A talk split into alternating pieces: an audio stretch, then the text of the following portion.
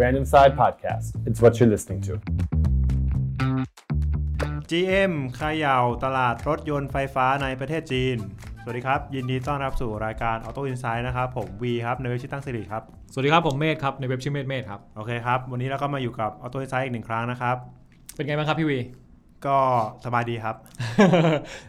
เอ้ยเห็นล่าสุดมีออโต้อินไซ h ์มีไปขับรถจริง ๆ แล้วใช่ไหม ใช่ครับเคารพจริง ๆ ด้วย ไม่ใช่โมเดล เอ้ยก็โอ้โห มีรถโมเดลไหนขับได้แล้วอ่ะก็หมายถึงว่าเป็นรถยนต์ที่เขาชวนเราไปเทสใช่ไหม ใช่ใช่ครับใช่ครับ ไปขับรถอะไรมาครับ เฮ้ยครับนิสสันคิกมาครับ แหมนิสสันเตะ ครับคิกแอส ฮะ เป็นเป็นไงเดี๋ยวรอดูติดตาม ใช่ครับ น่าจะอาจจะปล่อยไปแล้วด้วย ครับ ประมาณนั้นครับ ก็ถ้าเกิดแบรนด์รถยนต์ไหนอยากให้เราไปขับรถยนต์เทสแบบกวนๆหน่อย มาดกวนๆหน่อยนี่ ไม่ไม่กลัวหรอกแหม เฮ้ยผมว่ากวน โอ้ คือคล้ายๆกับว่า ผมจะเทรถนะ เนี่ยมีคลิปมาให้ดูด้วย คุณอยากดูก็ดูแล้วกัน ครับ ถ้าคุณไม่อยากดูก็ดูเหอะ ดูไปเหอะ ครับ เราเราทำเป็นคลิปจริงๆ ก็คือตั้งใจทำแต่เป็นสไตล์ของ Auto Insight นี่ อ๋อครับครับครับได้ค ก็ รับ ฝากไว้ด้วย ฝาก นะค ไว้ รับ ด้วยถ้าไม่ดียังไงก็ติ คอม ชมมา คอมเมนต์ได้ ได้ครับ แต่ ครับ ติแรงๆก็เดี๋ยวจะพยายามปรับปรุงให้ดีขึ้นครับ ติดอะไรงๆเดี๋ยวจะน้อยใจ ไม่ใช่ดิ นี่ทำไมคุณรู้ทันตลอด อ่ะ เรากลับเข้าเรื่องกัน วันนี้เรื่องของอะไร GM ใช่ครับ GM ไม่ใช่ MG นะ MG นี่มันเอ่อ Morris Garage ครับ ไม่ใช่ มอริสการาถูกแล้วครับ ไม่หมายถึงว่าเราไม่ได้พูดถึง MG อ๋อครับ เรา ค พู รับ ดถึง GM ครับ GM นี่มีรถอะไรบ้างครับ โอ้ยเยอะเลยนะครับเชฟโรเลตบิวอีกคาดิแลกประมาณนี้ ซึ่งวันนี้เขาจะพูดถึง ตลาดจีน แต่เป็นรถยนต์ไฟฟ้านะ ใช่ครับ เขาเขย่าตลาดจีน ครับ เรื่องนี้เป็นเป็นยังไงอ่ะพี่วีว่ามาเลยครับ เรื่องนี้ต้องเท้าความมันก่อนว่าตอนเนี้ย GM ในตลาดจีนเนี่ยค่อนข้างแย่ เหมือนยอดขายไม่ค่อยไม่ค่อยเดินนะครับ เพราะว่าปัจจุบันเนี่ยตลาดรถยนต์ไฟฟ้า เอ้ยตลาดรถยนต์ปกตินะครับ ในจีนเนี่ยถูกครองด้วยแบรนด์รถยนต์ท้องถิ่นแทบจะเบ็ดเสร็จเลย ไม่ว่าจะเป็น BYD Great Wall Motor หรือว่าจะเป็น g ี i ีเอง เอ้ยหมายถึงว่าตลาดรถยนต์ในจีนทั้งหมดเนี่ยไม่ว่าจะเป็นตลาดรถยนต์เครื่องยนต์สันดาปหรือเครื่องยนต์ไฟฟ้า ครับ จริงๆมันก็โดนครองโดยแบรนด์จีนอยู่แล้ว ใช่ครับ คนแบบคนจีนซื้อของจีน อ้าวแน่นอน ใช้รถจีน ครับ เหมือนทรัมป์ไงไอ้อะไรนะ นโยบายล่าสุด ซื้อของอเมริกันจ้างคนอเมริกัน อืม สุดยอดโคตรตรงเลย เออก็ก็ก็ดีไง โคตรตรงเลย ก็เหมือนของไทยไง ครับ คนไทยเที่ยวของเที่ยวไทยใช้ของไทยอะไรสักอย่างอะ อ่า ก็ช่วยช่วยช่วยกัน ครับ อันนี้คือไงพอจีนเขาก็บอกว่ามีนโยบายนี้เหมือนกัน อ่าก็คล้ายก็ไกลๆครับ ตกลงแล้วรถยนต์ยี่ห้ออื่นก็เลย ค่อนข้างไม่ค่อยมีบทบาทครับ ถึงแม้ GM เขาจะไปพาร์ทเนอร์กับอ่าผู้เล่นท้องถิ่นนะครับ แต่ก็ยังไม่สามารถแทรกเข้าไปในตลาดได้สักทีเดียวทำให้ยอดขายก็ค่อยๆ ลดลงมาเรื่อย ก็ได้จะพูดได้ว่าเขาเรียกอะไรชาตินิยมเงี้ยเหรอเป็นไปได้ไหม ๆ กึ่งกึ่ง หรือว่าคุณภาพมันยังไง อาจจะเรื่องถ้าตัดเรื่องชาตินิยมไปนะครับ อาจจะเป็นเรื่องแบบสมรรถนะกับเรื่องแบรนดิ้งหรือว่าอะไรมั้งแบบชาวจีนยังเชื่อมั่นในสามแบรนด์ใหญ่นั้นอยู่มากกว่า อืม ก็ว่าไป แต่ว่าถ้าไม่นับ 3 แบรนด์นี้จริงๆ แบรนด์เล็กแบรนด์น้อยของจีนก็มีอีกเป็น ก็มีอีกมากมายขายกอง เป็น 30 40 แบรนด์ ใช่ครับอ่ามามามาแล้ว อ่ะ ยังไง ยังไง ต่อตอนนี้เขาขายไม่ค่อยดีใช่ไหมครับ แต่เมื่อไม่กี่เดือนที่ผ่านมาเนี้ยทาง GM เนี่ยเขาได้เปิดตัวตัวรถยนต์ไฟฟ้ารุ่นหนึ่งขึ้นมา ชื่อว่า ห้องกวง เนี่ย ต้องต้องตั้งต้องตั้งใจนิดนึง คือคือเมื่อกี้แบบแบบฮึบอะฮึบอะเข้าใจคำว่าฮึบอะครับ ใช่ ฮึบอะ คือออกตัวนิดนึงว่า อืม ถ้าเราอ่านผิดแล้วมีคุณผู้ฟังที่รู้ชื่อที่ถูกต้องก็ ครับ คอมเมนต์บอกเราหน่อย ใช่ครับ อันนี้เราอ่านตามการอ่านออกเสียงแบบฝรั่งอะแบบภาษาอังกฤษ ครับ อ่ะ ขออีกที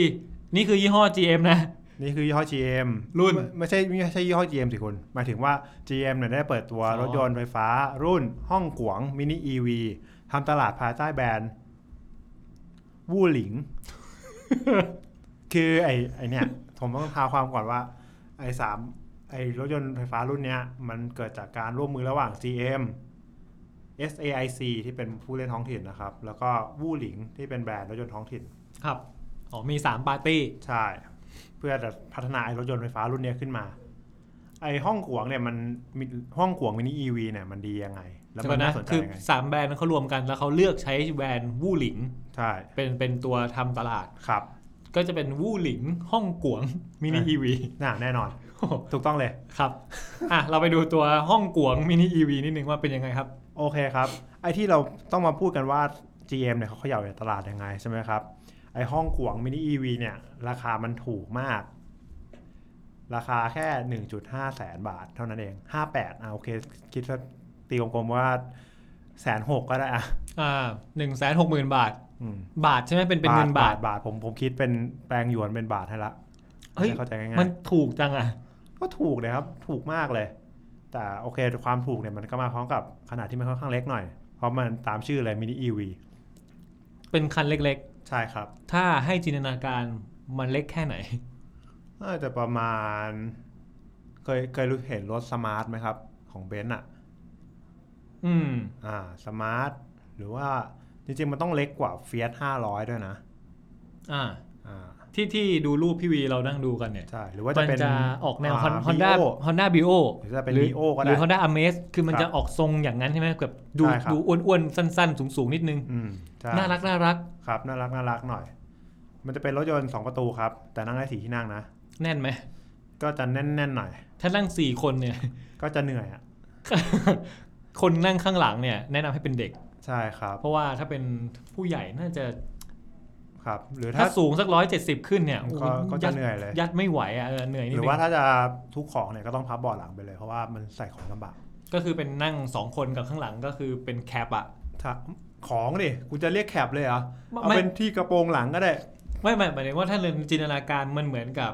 ข้างหน้านั่งสองคนแล้วอ่ะ ครับ ไอ้ข้างหลังที่เคยเป็นที่คนนั่งอ่ะ ครับ มันเหมือนเป็นแคปในกระบะมีแคปอ่ะ อ่าก็ได้ผมยอม ประมาณนั้นอ่ะ ประมาณนั้นครับ อืม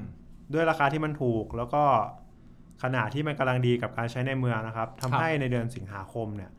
ไอยอดขายของห้องกวงมินิ EV เนี่ยมันแซงหน้าโมเดล 3 ของเทสลาไปเลยนะครับ ครับ คือเทียบกันในกลุ่มรถรถยนต์ไฟฟ้าด้วยกันนะไม่ว่าจะเป็นเซกเมนต์ไหนขนาดเท่าไหร่นะ ขอให้เป็นไฟฟ้า ขอให้เป็นไฟฟ้าก็คือห้องกวงมินิ EV เนี่ยเป็นยอดขายเบอร์หนึ่งเลยในเดือนสิงหาคม กี่คัน 30,000 อ่าเอ้ย ฟังดูเยอะดีสามหมื่นคัน ครับ แต่มันไปเทียบกันได้เหรอ คือ ห้อง ถ้าก วงเนี่ยรถจิ๋วๆอ่ะ ครับ แล้วราคาแสนห้ากับเทสลาโมเดลสามที่เป็นแบบ สี่ประตูซีดาน เออ มันเทียบกันได้เหรอ คือถ้าความเป็นไฟฟ้าก็ก็คงสีเสมอกันมั้ง แต่ถ้าเป็นเรื่องขนาดก็คงไม่ได้อยู่แล้วครับ เออ อ่ะอ่ะอ่ะโอเคอ่ะถ้าเกิดก็ลองเทียบกันดูก่อน ครับ ก็เลยเป็นที่หนึ่ง ใช่เป็นที่หนึ่งเลย คือเรียกว่าขายดีมาก แล้วก็ GM ก็คงแฮปปี้สุดๆ เพราะว่าไอ้รุ่นเนี้ยมาช่วยทำให้ยอดขายเขาเริ่มฟื้นมาล่างแล้ว ครับ เขาอาจจะเริ่มจับทางได้ว่า เอ้ยไอ้รถไฟฟ้าขนาดที่มันเล็ก ๆ ขนาดเนี้ยมันก็ยังขายได้นี่หว่าไม่ต้องไปทำแบบตัวใหญ่อะไรอย่างงี้ก็ได้ อืม ประมาณนั้นครับ นี่สเปคเป็นยังไงครับ สเปคนะครับ ถ้าให้เจาะดูก็คือ ตัวห้องกวางเนี่ย ผมเรียกว่าห้องกวางแล้วกันสั้นๆหน่อย มันจะขนาด ผมพูดเป็นเมตรนะครับ ครับ ก็จะยาวเนี่ยสามเมตร ยาวสามเมตรนี่ อ่ะ อืมกว้างเมตรห้าสิบ โอ้โหมันเล็กดีนะ เออเออเล็กเล็กกระทัดรัดดี อืม แล้วก็สูงเมตรหกสิบ โอ้โห เออ ขนาดแบบกำลัง จิ๋วอ่ะ เออ รถรถรถคันเล็กจริง กำลังจิ๋วเลยอ่ะกำลัง เออ กำลังเข้าจอดแบบง่าย ๆ เลย โอ้ยนี่มากรุงเทพนี่สบายเลยนะ ใช่ครับ คือจอดข้างทางนี่คือฟื้บเข้าแล้วจบเลยอ่ะ ยังไงก็แปะได้คุณไม่ต้องกลัวเลย ใช่ ไม่ต้องกลัวแบบไปแบบไถเหมือนในคลิปล่าสุดที่แบบโอ้โหรถกระบะที่กว่าจะถอยเข้าซองได้ทีนี่กินไปไม่รู้กี่คันแล้วอ่ะ ใช่ เออ มันไม่ต้องกลัวเลย นะ แปะแล้วจบเลยอ่ะ ครับส่วนเรื่องสมรรถนะนะครับก็ไอห้องกวางเนี่ยมี 27 แรงม้าโอเค มันอาจจะไม่ได้เยอะเวอร์วังอะไรขนาดนั้น ความเร็วสูงสุดเนี่ยอยู่ที่ 100 กิโลเมตรต่อชั่วโมง โอ้โห ถ้าเอาเอาจริงๆอันนี้คือสูงสุดแล้วใช่ไหมครับ ครับ นั่นแปลว่าถ้าเกิดขับปกติไม่ไปฝืนมันมากเนี่ย อืม ก็น่าจะสักหกสิบเจ็ดสิบอะไรอย่างงี้ป่ะ ครับ จริง ๆ มันขับในกรุงเทพได้นะ ได้ได้ เพราะว่ากรุงเทพเนี่ยรถติดไง อืม คุณเหยียบยังไม่เกิน 50 เลยอะ ใช่ประมาณนั้นอ่ะมาว่ากันอีกนิดนึง เป็นเรื่องระยะทางฮะในการขับขี่หลังชาร์จเต็ม หลังชาร์จเต็มเนี่ยไอห้องกวางมินิอีวีเนี่ยจะขับได้ประมาณ 200 กิโลเมตร โอ้สบาย อืม คืออยู่กรุงเทพนี่สบายเลยชาร์จชาร์จตอนกลางคืน ครับ กลางวันขี่ในเมืองขับในเมืองเนี่ย ยังไงก็ไม่ถึง 200 อ่ะ เต็มที่ผมให้สุดๆเลยนะวันละ80 กิโล ผมให้ร้อยหนึงเลย ให้ร้อยหนึงก็ได้ เออให้ร้อยหนึ่งเลย โโหออฟฟิศจากบ้านคุณนี่ห้าสิบโลเลยเหรอ ไม่ผมวนเล่นการจนาพิเศษกไง อ๋อ วนรอบเลยอะ แบบรอบหนึ่งสักรอบหนึ่งก่อนแล้วค่อยเข้าออฟฟิศ ใช่ โอ้โหสุดยอด ยังไงก็เหลือ เหมือนแบบไปซ้อมขับอย่างเงี้ยเหรอครับ ใช่ครับ อ๋อ แบบได้รถมาใหม่ได้รถมาใหม่ อ่าโอเค โอเค อ่ะแล้วไงแล้วไงแล้วไงคือเฮ้ยไม่แต่ผมเห็นด้วยจริงๆนะว่า ถ้ามาไทยนี่เหมาะเลย ครับครับ เพราะอย่าลืมว่ารู้สึกว่าญี่ปุ่น เอ้ยจีนกับไทยเนี่ยมันจะมีข้อตกลงอะไรบางอย่างกันอยู่ทางการค้า อ่าใช่นำเข้าฟรี ไม่โดนภาษี ไม่โดนภาษี นี่ถ้ามาไทยนี่แสนห้าแสนหกเนี่ย สบายเลยนะ รถยนต์ไฟฟ้าบ้านเรากระจายอ่ะ อืมแต่ต้องให้บอกให้เขาว่าเปลี่ยนเปลี่ยนข้างพวงมาลัยก่อน เอ้ามันไม่ได้อยู่ตรงกลางเนี่ยเหรอ เฮ้ยเดี๋ยวคุณ มันนั่งได้สี่คนมันก็ต้องอยู่ อีกข้างดิ ล้อเล่นล้อเล่น อันนี้ได้ อันนี้ได้ อันนี้ได้ ขอโทษขอโทษ อันนี้ได้ อันนี้ได้ อ่ะโอเค คือเขาก็ผลิตมาให้มันอยู่ข้างขวาอ่ะ ครับครับ เอ้ยเหมาะเลยอ่ะแล้วยังไงต่อค า รับ โอเคโอเค เดี๋ยวว่าอีกนิดหนึ่งไอ้พอขายดีอย่างนี้ใช่ไหมเขานักวิเคราะห์ก็เริ่มมองว่า เอ้ย แล้วไอ้รถรถไฟฟ้าคันเล็ก ๆ แบบเนี้ยหรือถ้าพูดอย่างเป็นทางการว่ารถแบบขนาดประมาณเนี้ยจะเรียกว่าไมโครคาร์ อืมก็เข้าใจได้ ครับเล็กมากอะมันน่าจะเข้าไปกินตลาดตัว LSEV หรือว่าชื่อเต็มๆของมันคือ Low Speed Electric Vehicle นั่นก็คือพวกรถรถยนต์ไฟฟ้าเอาใหม่ พวกยานยนต์ไฟฟ้าที่ขับได้ช้าๆ ครับ เช่น ไม่ว่าเป็น4ล้อ3ล้อหรือ 2 ล้อก็ตามนะครับ อะไรก็ได้ที่มัน เขา ขับ วัด ได้ ค ช้าว ามช้าๆจากเท่าไหร่ แบบยังไงเหมือนรถกอล์ฟเนี่ยเหรอ ๆ ใช่ครับ เป็นประมาณรถกอล์ฟหรือว่าเป็นเรียกว่ารถป๊อกรถป๊อปที่เป็น เออ สกูตเตอร์เล็กๆอ่ะ คือเหมือนกับอาจจะขับด้วยความเร็วที่มันสูงสุด ไม่เกิน 40 กิโลเมตรต่อชั่วโมงนี่ประเมินเอาเหมือนกับว่าเอารถกอล์ฟ เออเอาไว้ง่ายคือรถไฟฟ้าขนาดก็ได้ที่ขับออกถนนใหญ่แล้วมันชีวิตลำบากอ่ะ ออกถนนใหญ่แล้วรู้สึกไม่มั่นคง เออนั่นแหละ อาจจะตายได้ ครับ ซึ่งไอ้รถพวกเนี้ยมันส่วนใหญ่เขาจะถูกใช้งานในกลุ่มผู้สูงอายุ อืม อืม ให้ให้คนแก่ขับเนี่ยเหรอครับ ใช่ค่อยคนแขกกลับไปแบบเดินทางระยะสั้น ๆ ไปเที่ยวสวนสาธารณะหรือว่าอะไรอย่างเงี้ยครับ อ๋อขับในหมู่บ้าน เออขับไปหมู่บ้านอะไรก็ว่าไป อืมอืมอืม ประมาณนั้น ซึ่งพอไอ้รถยนต์ไฟฟ้าจริง ๆ อ่ะ อย่างไอ้ห้องกวงเนี่ยมันถูกขนาดเนี้ย มันก็น่าจะเข้ามากินตลาดนี้ได้ไปเลย โดยที่จีนนะครับ ตลาดเนี้ยขายกัน 45 ล้านคันเลยนะในปี 2561 หมายถึงต้องบอกว่าตลาด LS EV EV ใช่ครับ ไอ้รถยนต์ไฟฟ้าไม่เออ วิ่ง ก็คือ ช้าๆเนี่ย ยานยนต์ไฟฟ้าที่ขับช้าๆเนี่ย อ่า ต่อคันต่อปีต่อปี ครับ 45 ล้านคัน ใช่ มันเกือบเท่าจำนวนประชากรไทยเลย ใช่ คือขายเยอะมาก แสดงว่าที่จีนเขาคงใช้กันเยอะจริงๆครับ ใช้ขับไปจ่ายตลาด ใช่ แล้วก็ไอตัวเนี้ยมันก็น่าจะเข้ามาทดแทนอย่างชัดเจน ครับ ประมาณนั้น โอเค จบที่จีน เรามามองที่ไทยบ้าง แล้วที่ไทยมีไอตัวรถยนต์ไฟฟ้าคันเล็กๆแบบนี้ไหม เป็นไม่ได้ไหมฮ่องกงจะมาไทย โอ้ย อันนี้บอกไม่ได้ GM เขาเพิ่งขายโรงงานให้เกตวอลไปเอง อืม อืม นี่ไง อ๋อ มันเกตเออ ว่ะในในไทยเพิ่งขายไป แล้วเกรดวอลจะทำไหมไม่ อันนี้ก็ไปจับมือกับบู้หลิงอีก เออจับมือกับ SCIC ก็คือ MG อืมอื้อหือปวดหัวเลย อ่า นั้นมาไทยหรือเปล่ายังไม่รู้ แต่ ครับ ในไทยมีไหมครับ ในไทยก็มีเท่าที่เห็นนะครับมันก็ชื่อยี่ห้อโฟมอะ ฮะ F ไม่ O W M อ๋อ ได้ยินโฟมนึกว่า F O A M นึกว่าแบบรถโฟม ไม่ใช่ดิ ไม่ใช่ฮะ เออนั่นแหละ คือคันมันก็ขนาดเล็กๆเหมือนกัน แล้วก็เป็นรถรถยนต์ไฟฟ้าขนาดเล็ก คล้ายๆกันด้วย ครับ นั่งได้สี่คนเหมือนกัน มีสองประตูเหมือนกันอีก ประมาณนั้นครับ คือถ้าเกิด แต่แต่ราคานี่โหดอยู่นะ เท่าไหร่ครับ ตอน คือตอนนี้คือปรับราคาลงมานะประมาณห้าแสน โห ราคาก็หนัก ฉีก มา อะ ก ฉีก เออ นิดนึง ฉีกเลย อาจจะเป็นเพราะว่าอาจจะเป็นเพราะว่าทำในไทยป่ะ อันนี้ก็ไม่รู้เหมือนน ถ้าเกิดอยากอยากได้ราคาถูกต้องไปทำที่จีน อืม แล้วนำเข้ามา ป็นไปได้ครับ เพราะจะไม่ได้ไม่โดนภาษี นั่นแหละ แต่โฟมเนี่ย ถ้าดูในรูปแล้วเนี่ย เปรียบเทียบกัน เหมือนเป็นขนาดจะเล็กกว่าวูอ่า ตัวห้องขวางมินิอีวีนิดนึงนะครับ อืม ประมาณนั้น ครับผม ส่วนอนาคตในตลาดไทยจะเป็นยังไงบ้าง ไอตัวรถยนต์ไฟฟ้าขนาดเล็กๆอย่างเงี้ยจะเข้ามามากหรือเปล่า แล้วก็มันน่าจะมาโดมิเนตตลาดเลยไหมในระดับโลก ครับ ส่วนตัวผมมองว่าตลาดไทยก่อนนะครับ มันน่าจะยังไม่เป็นที่นิยมเท่าไหร่เพราะว่าคือเข้ามายังไงถ้าไม่ได้แบบนำเข้ามาแบบถูกๆ หรือว่าผลิตในไทยแล้วแบบราคากดราคาลงมาได้เยอะมาก มันก็คงขายต้องขายแพงอยู่ดี ซึ่งมันก็จูงใจผู้บริโภคไม่ได้ครับ ผมว่าต้องเปลี่ยน mindset คนไทยใหม่ อือฮึ คนไทยจะชอบรถยนต์คันใหญ่ ครับ ๆ มันเป็นมันเป็นมาตั้งแต่อดีต ครับ ยังไงขอเหมือนกับขอซื้อเผื่อใช่ป่ะ ครับ ต้องถามว่าออกต่างจังหวัดได้ไหม ไปไกลๆได้ไหม ครับ แต่ถามว่าปีหนึ่งออกกี่ครั้ง ให้เต็มที่เลยนะสิบสองครั้งอ่ะ โอ้นี่เดือนละครั้งเลยนะ อ่ายั ยังไม่มี เลยอะ เอาปีนี้ทั้งปีเนี่ยขนาดติดโควิดนะ ครับ ว่างๆกันเลยเนี่ยหลายคน work from home หลายคนอะไรอย่างเงี้ย อือฮึ ยังไม่ได้ไปไหนอ่ะโอเค ปีนี้อาจจะไม่ได้ไปเพราะว่าติดโควิดมาก ครับ กว่า เอาจริงๆแต่ทุกๆ ปีที่ผ่านมาตัวผมเองเนี่ย ก็ออกสักปีละสองครั้งอะไรอย่างเงี้ยสามครั้งอะ อืมให้หกครั้งเลยอ่ะ โอ้นี่เดือนเป็นเดือนนะ เออเดือนไม่เดือนเดือนเดืไม่อน มีอะ แต่สุดท้ายไม่เป็นไรเราซื้อเผื่อใช่ไหม ครับ ซื้อเผื่อสบายใจกว่า ใช่ ดีกว่าซื้อแล้วมันไม่มีไง เออต้องไม่เช่าอีกเสียได้ตังค์ใช่ไหม เออ เอออั อันนี้ก็เลยต้องแบบต้องเปลี่ยน mindset คนไทยก่อน ไม่งั้นจะซื้อรถเล็กๆไหมหรืออาจจะเป็นรถคันที่สอง ครับ ก็น่าสนใจ ครับ แต่ผมว่าจะสำเร็จได้ราคา ถ้าได้แสนห้าแสนหก แบบที่จีนใช่ไหม เออ ก็น่าจะจูงใจแบบพอสมควรเลย บางคนมีรถคันหนึ่งอยู่แล้วที่เป็นรถยนต์สันดาบ